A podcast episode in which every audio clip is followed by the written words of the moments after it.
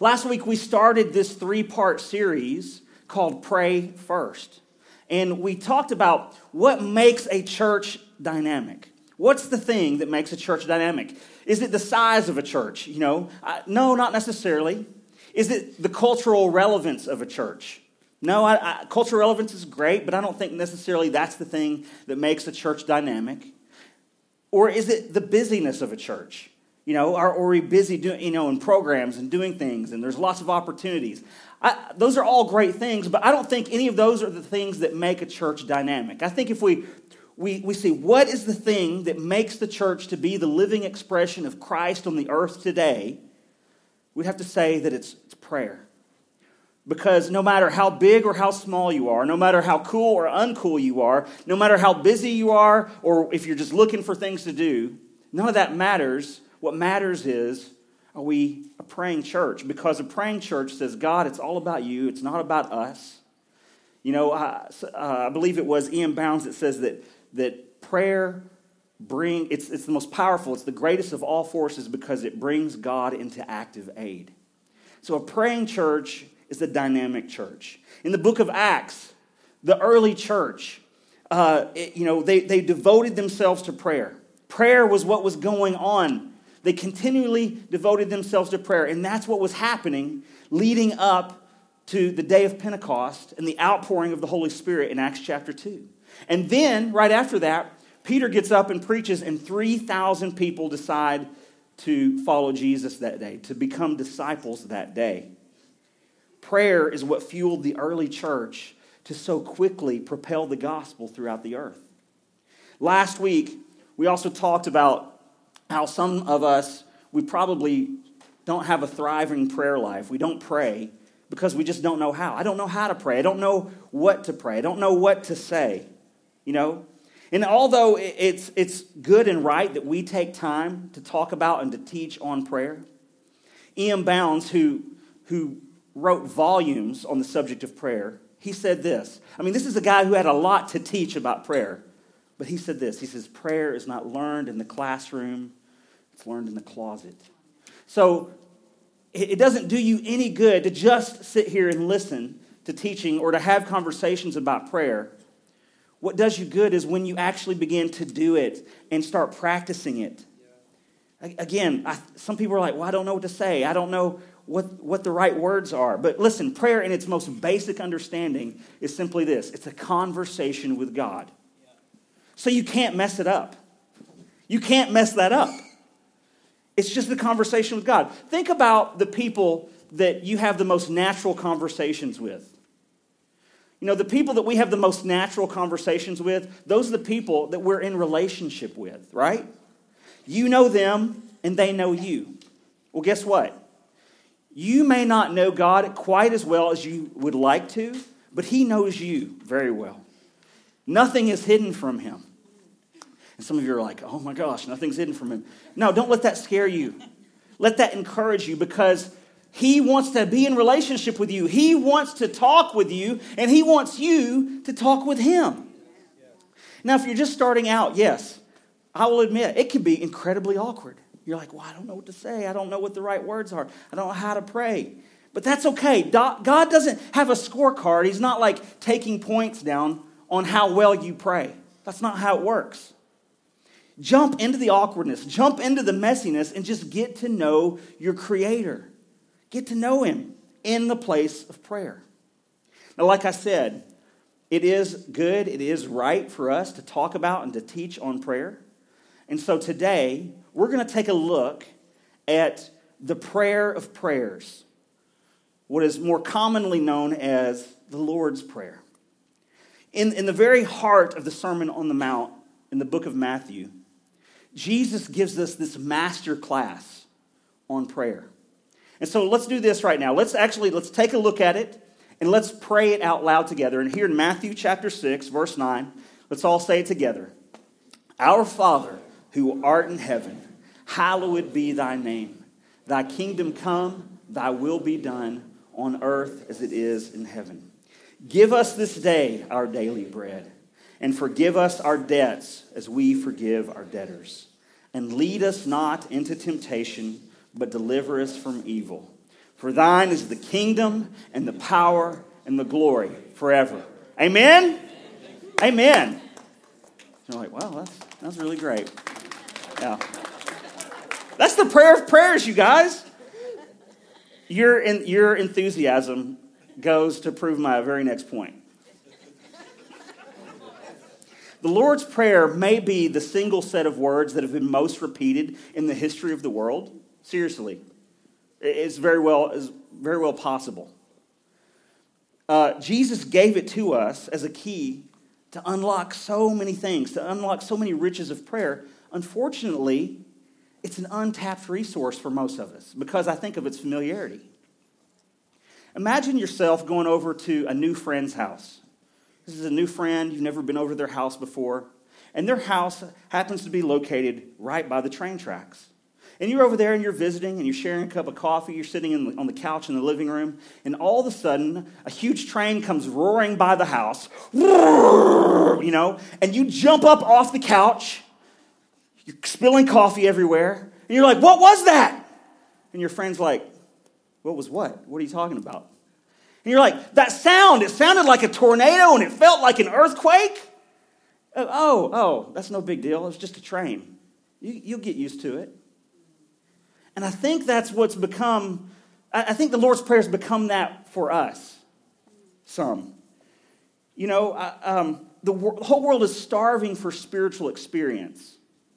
And Jesus is like, hey guys, hey, let me show you how to come face to face with the creator of the universe, the king of the universe, every single day. You, you can pour out your heart to him and you can know that he is hearing you. It's all in the Lord's Prayer, but it's become so familiar to us, we've overlooked, I think, its depth.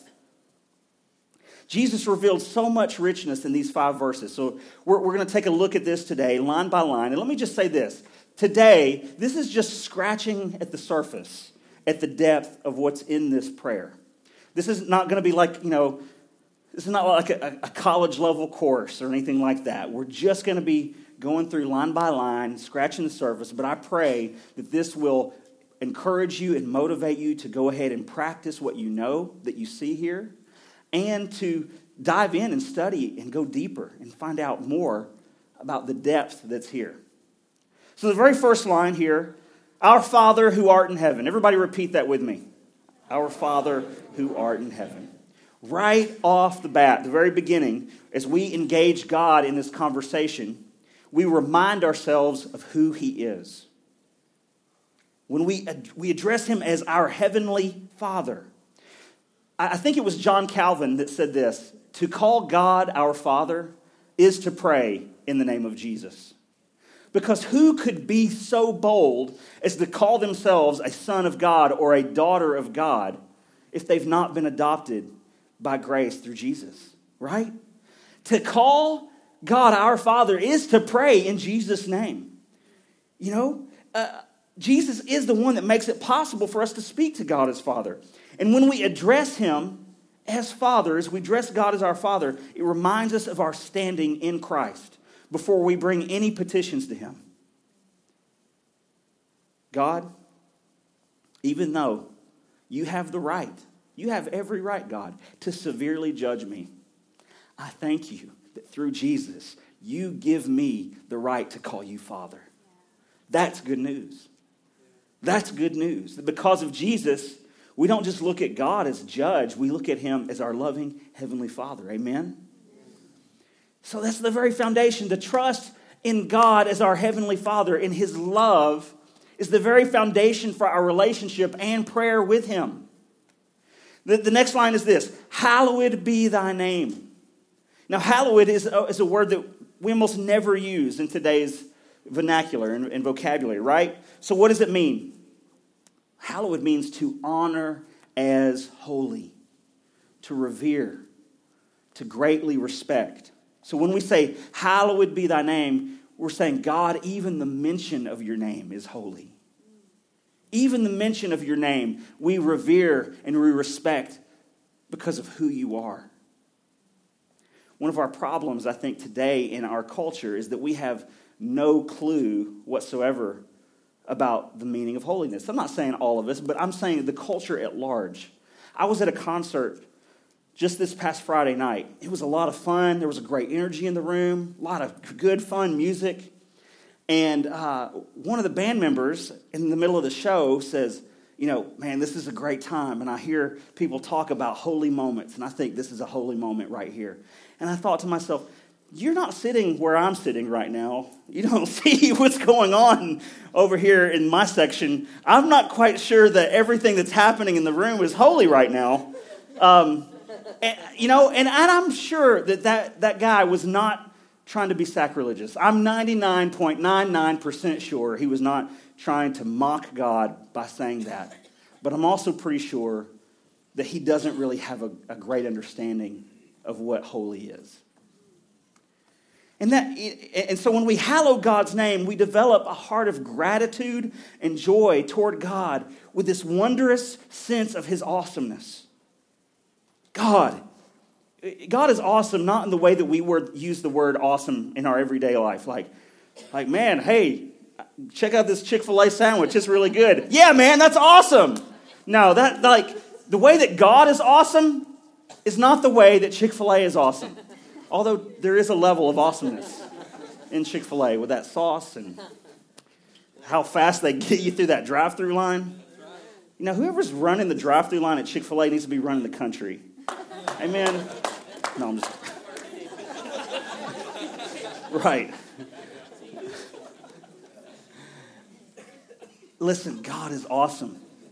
He, he, we honor him as holy. We greatly revere and respect him. And that doesn't mean like you you that doesn't mean we're like we're afraid of God. That doesn't mean that like we're afraid that he's going to strike us with a lightning bolt, but there's this reverential awe and respect that is due him. But even the mention of his name is holy. Thy kingdom come. Thy kingdom come. What do you mean, thy kingdom come? Isn't God reigning already? Well, certainly he is. He's certainly reigning already. But just like you can sit here in this room right now, you can close your eyes and you can refuse to acknowledge the existence of light in this room.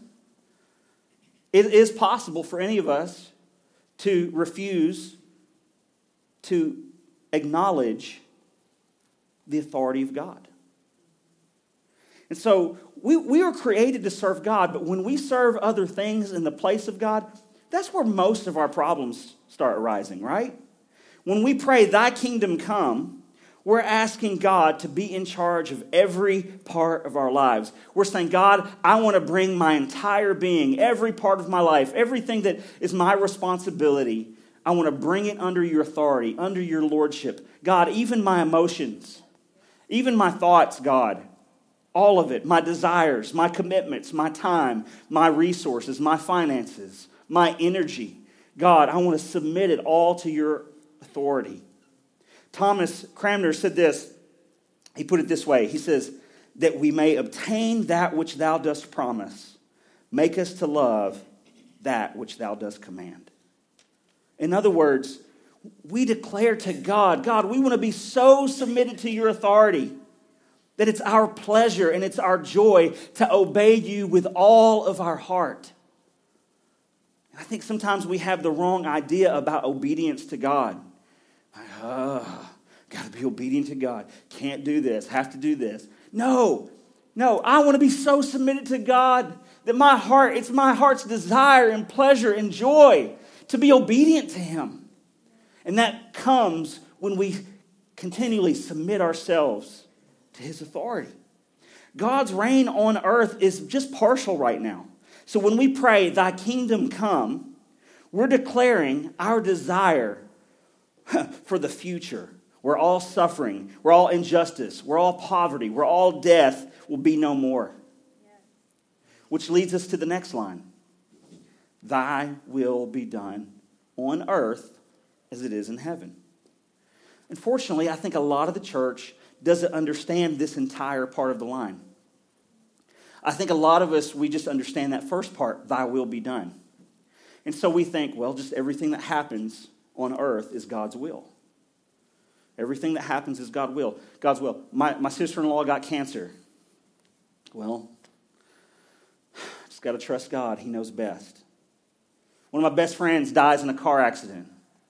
Well, God's got a plan. My, my boss is insecure about my strengths, so he fires me. Well, I'm just going to trust God that God knows what he's doing. Listen, bad things happen to good people every single day, but that doesn't mean that it's God wills all of that stuff to happen. Why, why do bad things, bad things happen? Well, number one, we live in a world that is currently in the state of decay. Sin entered the world, and now it is not the, the perfect utopia that God created it for, for it to be. We're, we're in a state of decay. The whole entire earth is. Our bodies are. Why, why do bad things happen? Because we have an enemy who is prowling around like a roaring lion, seeking whom he may devour. We have an enemy. And why do bad things happen? Because I stinking have free will. I, may, I can make choices. Russell can make choices. And these choices have real consequences good consequences and bad consequences. And they not only affect my life, but they affect the lives of others. Not everything that happens is the will of God. Jesus taught us to pray, Thy kingdom come on earth, or, or Thy will be done on earth as it is in heaven. Let me ask you in heaven, is there sickness? No. In heaven, is there death? In heaven, is there poverty? In heaven, is there suffering? In heaven, is there injustice? No. If everything that happens is God's will, then what in the re- what reason in the world do I have to ever pray? If God if God's will is just going to be done no matter what, then why in the world should I even pray? Why in the world should I pray for my sister in law who has cancer? How in the world can I pray to God for her healing with any confidence? If everything that happens is God's will, then what reason do I ever have to pray for the salvation of my family and my friends and my coworkers? I mean, either they're just going to have eternal life or they're just going to have eternal death because it's the will of God. See, that doesn't make sense, does it? It doesn't line up with the rest of Scripture. It doesn't line up with the rest of what God shows us. Listen, God's will is that the earth would be restored to what He originally intended. And the first place that begins to happen is in the place of prayer. Because we pray, Thy will be done on earth as it is in heaven. And when that happens, our thoughts and our heart begins to come into alignment with the heart and the thoughts of God.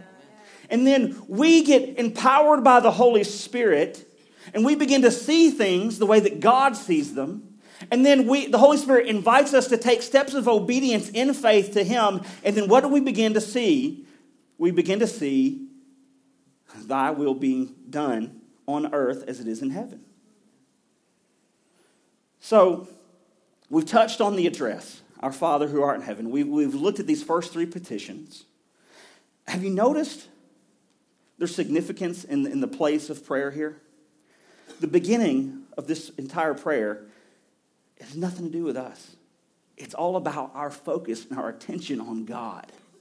It's about God. Our own needs, our own desires are not the driving force. They're not the dominating force and issue here in this prayer. The first thing that we do is we praise and we honor God being God centered, intentionally giving him honor, giving him thanks, that comes first because that defeats our self centeredness.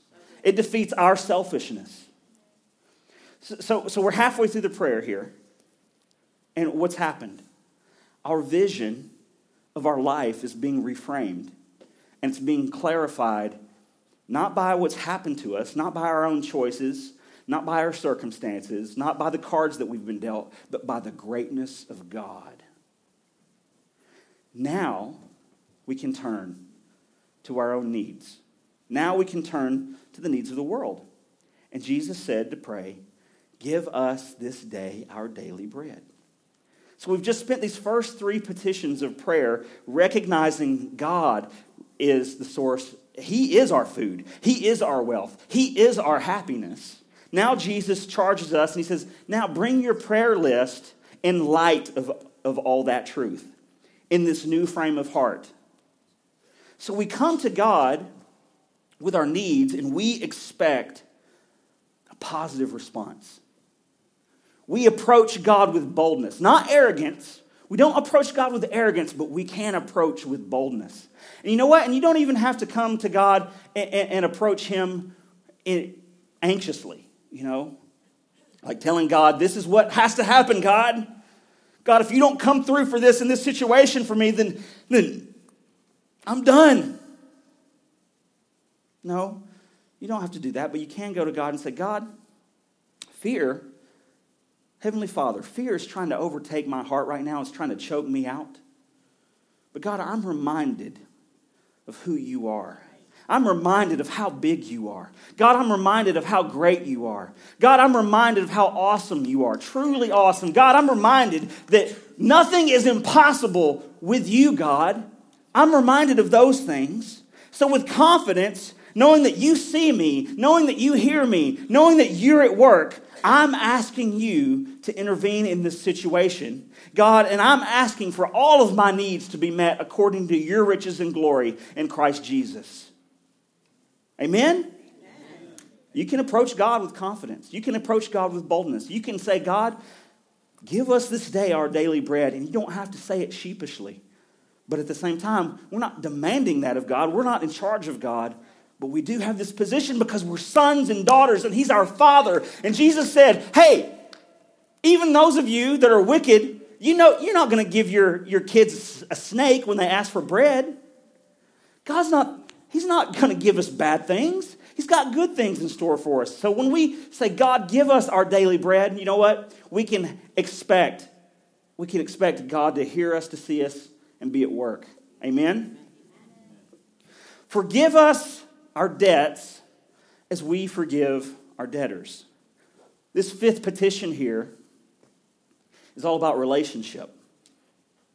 It's about relationship both with God and others. Martin Luther said this about this part of the prayer. He said, If anyone insists on his own goodness and, and despises others, let him look into himself when this petition confronts him he will find he is no better than others, and that in the presence of God, everyone must duck his head and come into the joy of forgiveness only through the low door of humility. This petition is not only a challenge to our pride, but it's a test of spiritual reality. If we find that confession and repentance don't produce an increased confidence and joy in our life, then I would dare say that we don't really understand grace, which is the very essence of the gospel. Listen, repentance and confession should be things that are a joyful thing because we know, hey, I'm, I'm, I'm coming and I'm repenting of this, I'm confessing this to God, and the, the good thing is, is that he's faithful and just to forgive me of my sin. That's what 1 John chapter 1 verse 9 says. As we confess our sins, he's faithful and just to forgive us of our sins and cleanse us of our unrighteousness. That is good news. And so when we come, confession and repentance is not a bad thing. It is a wonderful thing. It's a wonderful thing. Jesus tightly links our relationship with God to our relationship with others. It works two ways. If we haven't sought forgiveness from God, for our own junk, then we are not in the position to forgive others who've wronged us. So, unresolved sin, unresolved bitterness, I should, should say, unresolved bitterness, sin, whatever, it is a sign that there is an area of your life that you are keeping God at arm's length and somewhere in your relationship with Him. There's unresolved bitterness in your heart. And if you're actively holding a grudge and you're refusing to forgive people, can you see the hypocrisy of you going to God and saying, God, would you forgive me of my sins? When you just, re- well, I'm not going to forgive them, I'm going to refuse, but I'm going to go to God. Listen, you can do that, but it's, it's kind of hypocritical of you. But like I said, the good news is that if we confess our sins, He is faithful and just to forgive us of our sins and cleanse us of all unrighteousness. That's good news. And what else is good news? That if Jesus commands us to forgive people, that means that He has strength and power and ability that is available to us to do it. We, you don't have to just fake it. You don't just have to muster up the strength in yourself. You can rely on the power of the Holy Spirit to walk in forgiveness in your life, walk in forgiveness against those who've wronged you. Lead us not into temptation. Here we need to make an, an, important distinction here. The prayer is not that we shouldn't be tempted.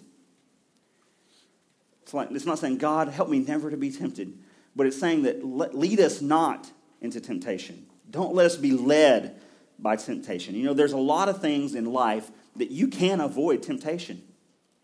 There's lots of things that you can be vigilant about, and you should be vigilant about to avoid certain, certain people, certain places, certain things, if those are easy areas of, of where you fall into temptation. But let me just tell you, not you, you can't avoid temptation all the time.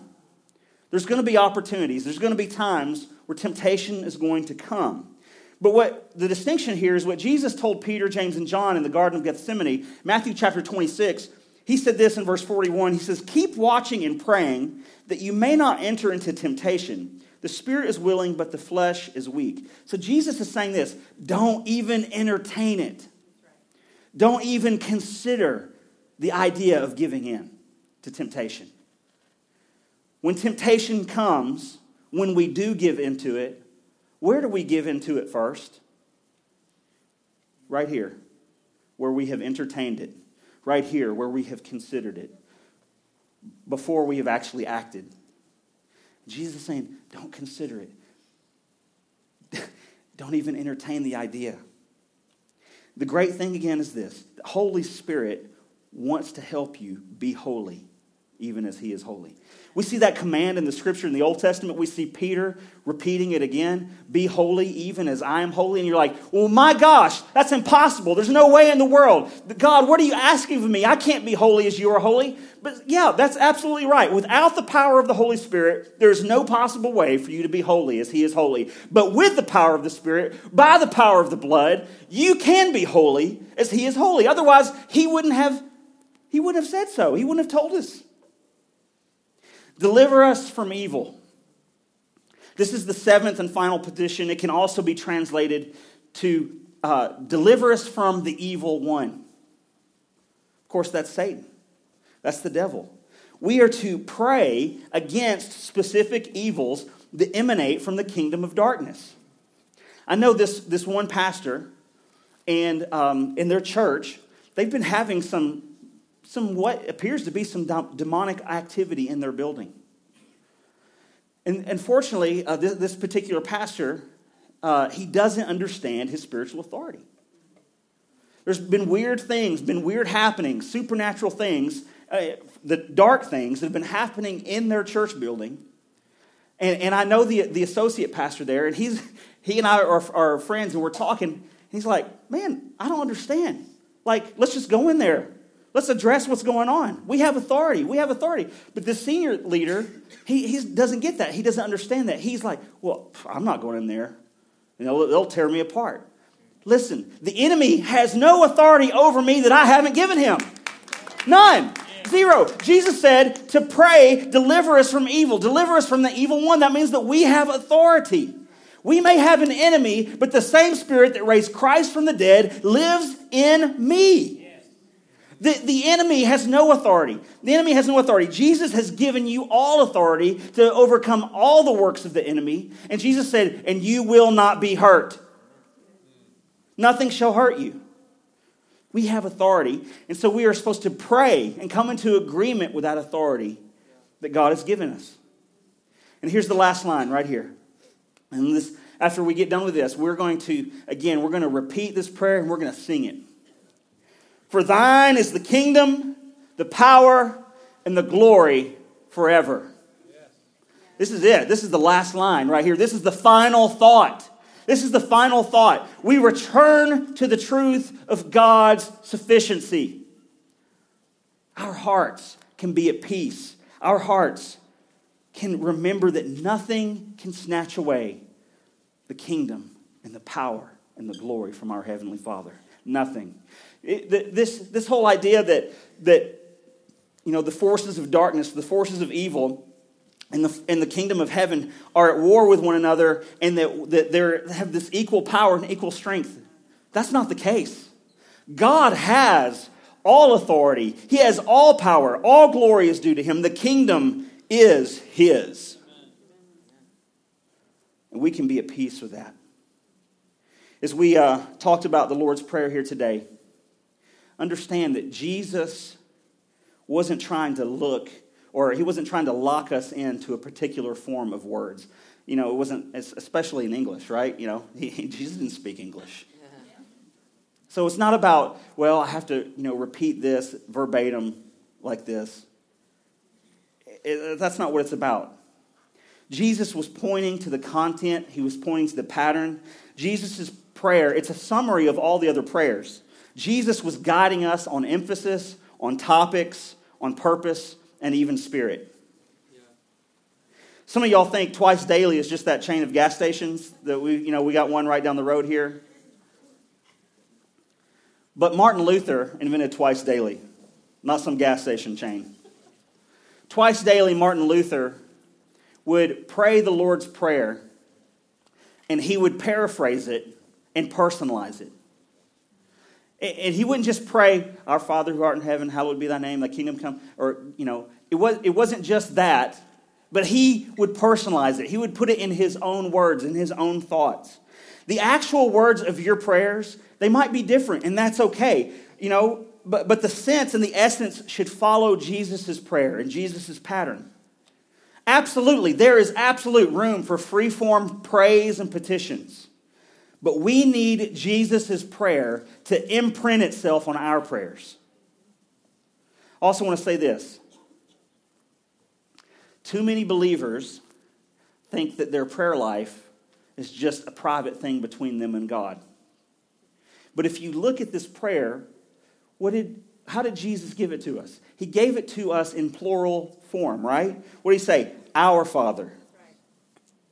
Give us our daily bread. Forgive us our debts as we forgive. Lead us not into temptation, but deliver us from evil.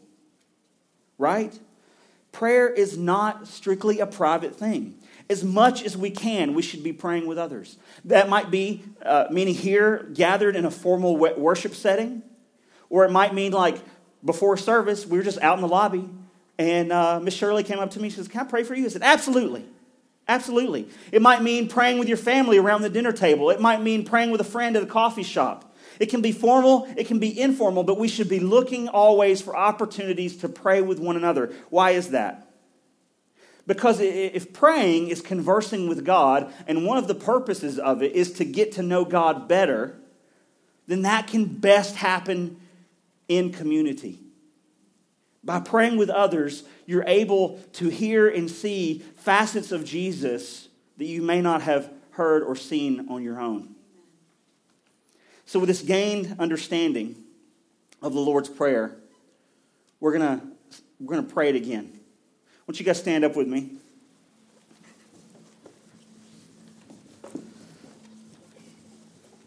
Here's what we're going to do we're going to pray this one line at a time.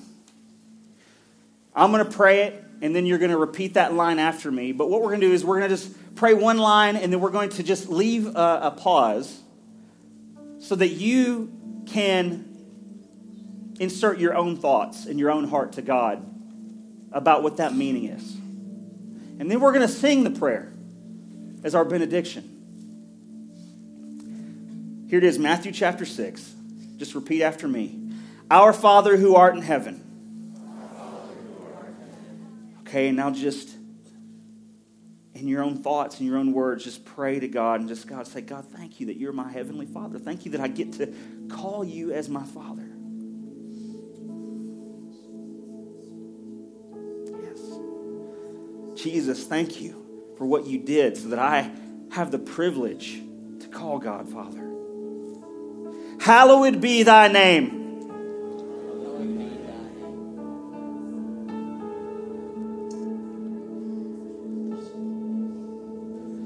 Pray that my life would reflect your holiness. God, I pray that through my life, God, hallowed be thy name. The, the, the same prayer that God, that as, as your glory is, is known to me and works through me, that it would be known among the nations, God. God, that, that I would reflect your holiness, and because of that, people would come to know you. I say this Thy kingdom come.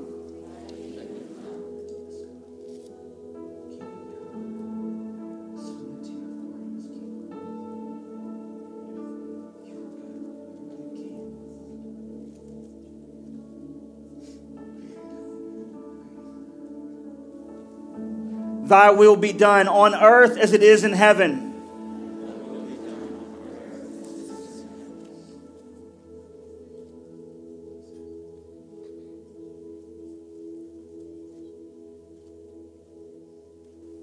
God, I thank you that the way that you bring your kingdom and your will to earth is through believers who come into agreement with you.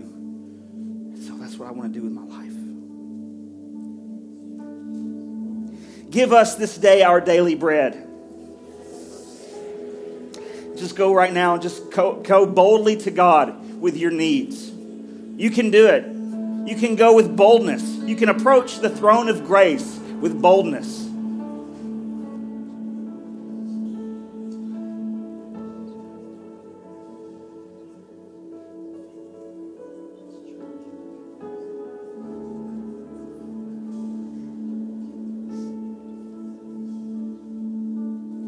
And forgive us our debts as we forgive our debtors.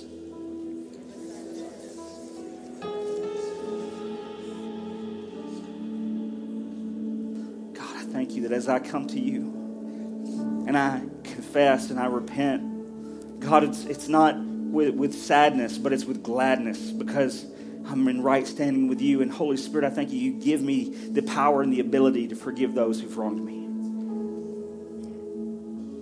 and lead us not into temptation.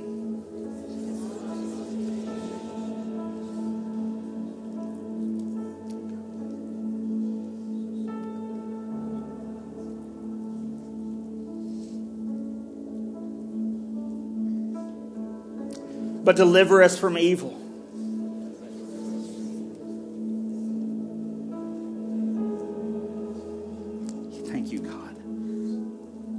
Thank you that all authority in heaven and earth has been given to us. It's been given to you, Jesus. And I am a co heir with you. And so every authority that you have over the enemy, God, I thank you that belongs to me too. God, help me walk in that authority. Help me not to be trampled by the enemy, but help me to trample the enemy. In the name of Jesus. Come on and say this one loud. For thine is the kingdom and the power and the glory forever. Say it. It's all yours, God. It's all yours. Amen? Amen. Let's sing it.